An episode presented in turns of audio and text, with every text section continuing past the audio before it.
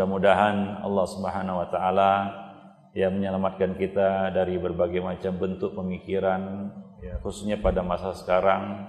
Banyak sekali ya kita katakan bahaya yang beredar di tengah-tengah kita.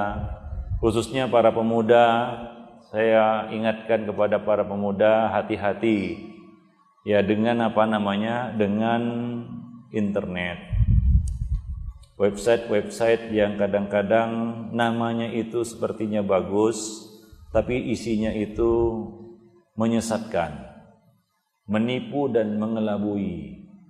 Ya. Ahli bid'ah itu seperti kata uh, Al-Imam Al-Barbahari seperti kala jengking.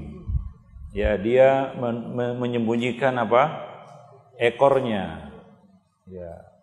Nah, ketika dia dapat kesempatan untuk menyengat korbannya, dia sengat. Demikian ikhwanifidin bahayanya pemikiran-pemikiran bid'ah ini. Apa pun namanya, apalagi sekarang.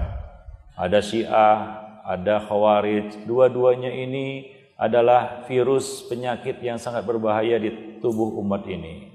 Ya, dan mereka menanamkan bid'ah ini, menyebarkan bid'ah ini ke tengah-tengah kaum muslimin tidaklah dengan cara yang vulgar tidak, tapi dengan cara yang penuh dengan tipu daya, menampilkan seolah-olah mereka sama dengan ahlu sunnah.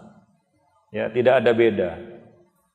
Ketika kita lengah, ketika kita sudah e, terkesima, takjub, ya kepada perkataan-perkataan mereka, nah di situlah baru kita akan dibawanya kepada alam lain, ya alam bawah sadar, hingga kita pun menjadi orang yang tersihir. Inna minal bayani la sihra.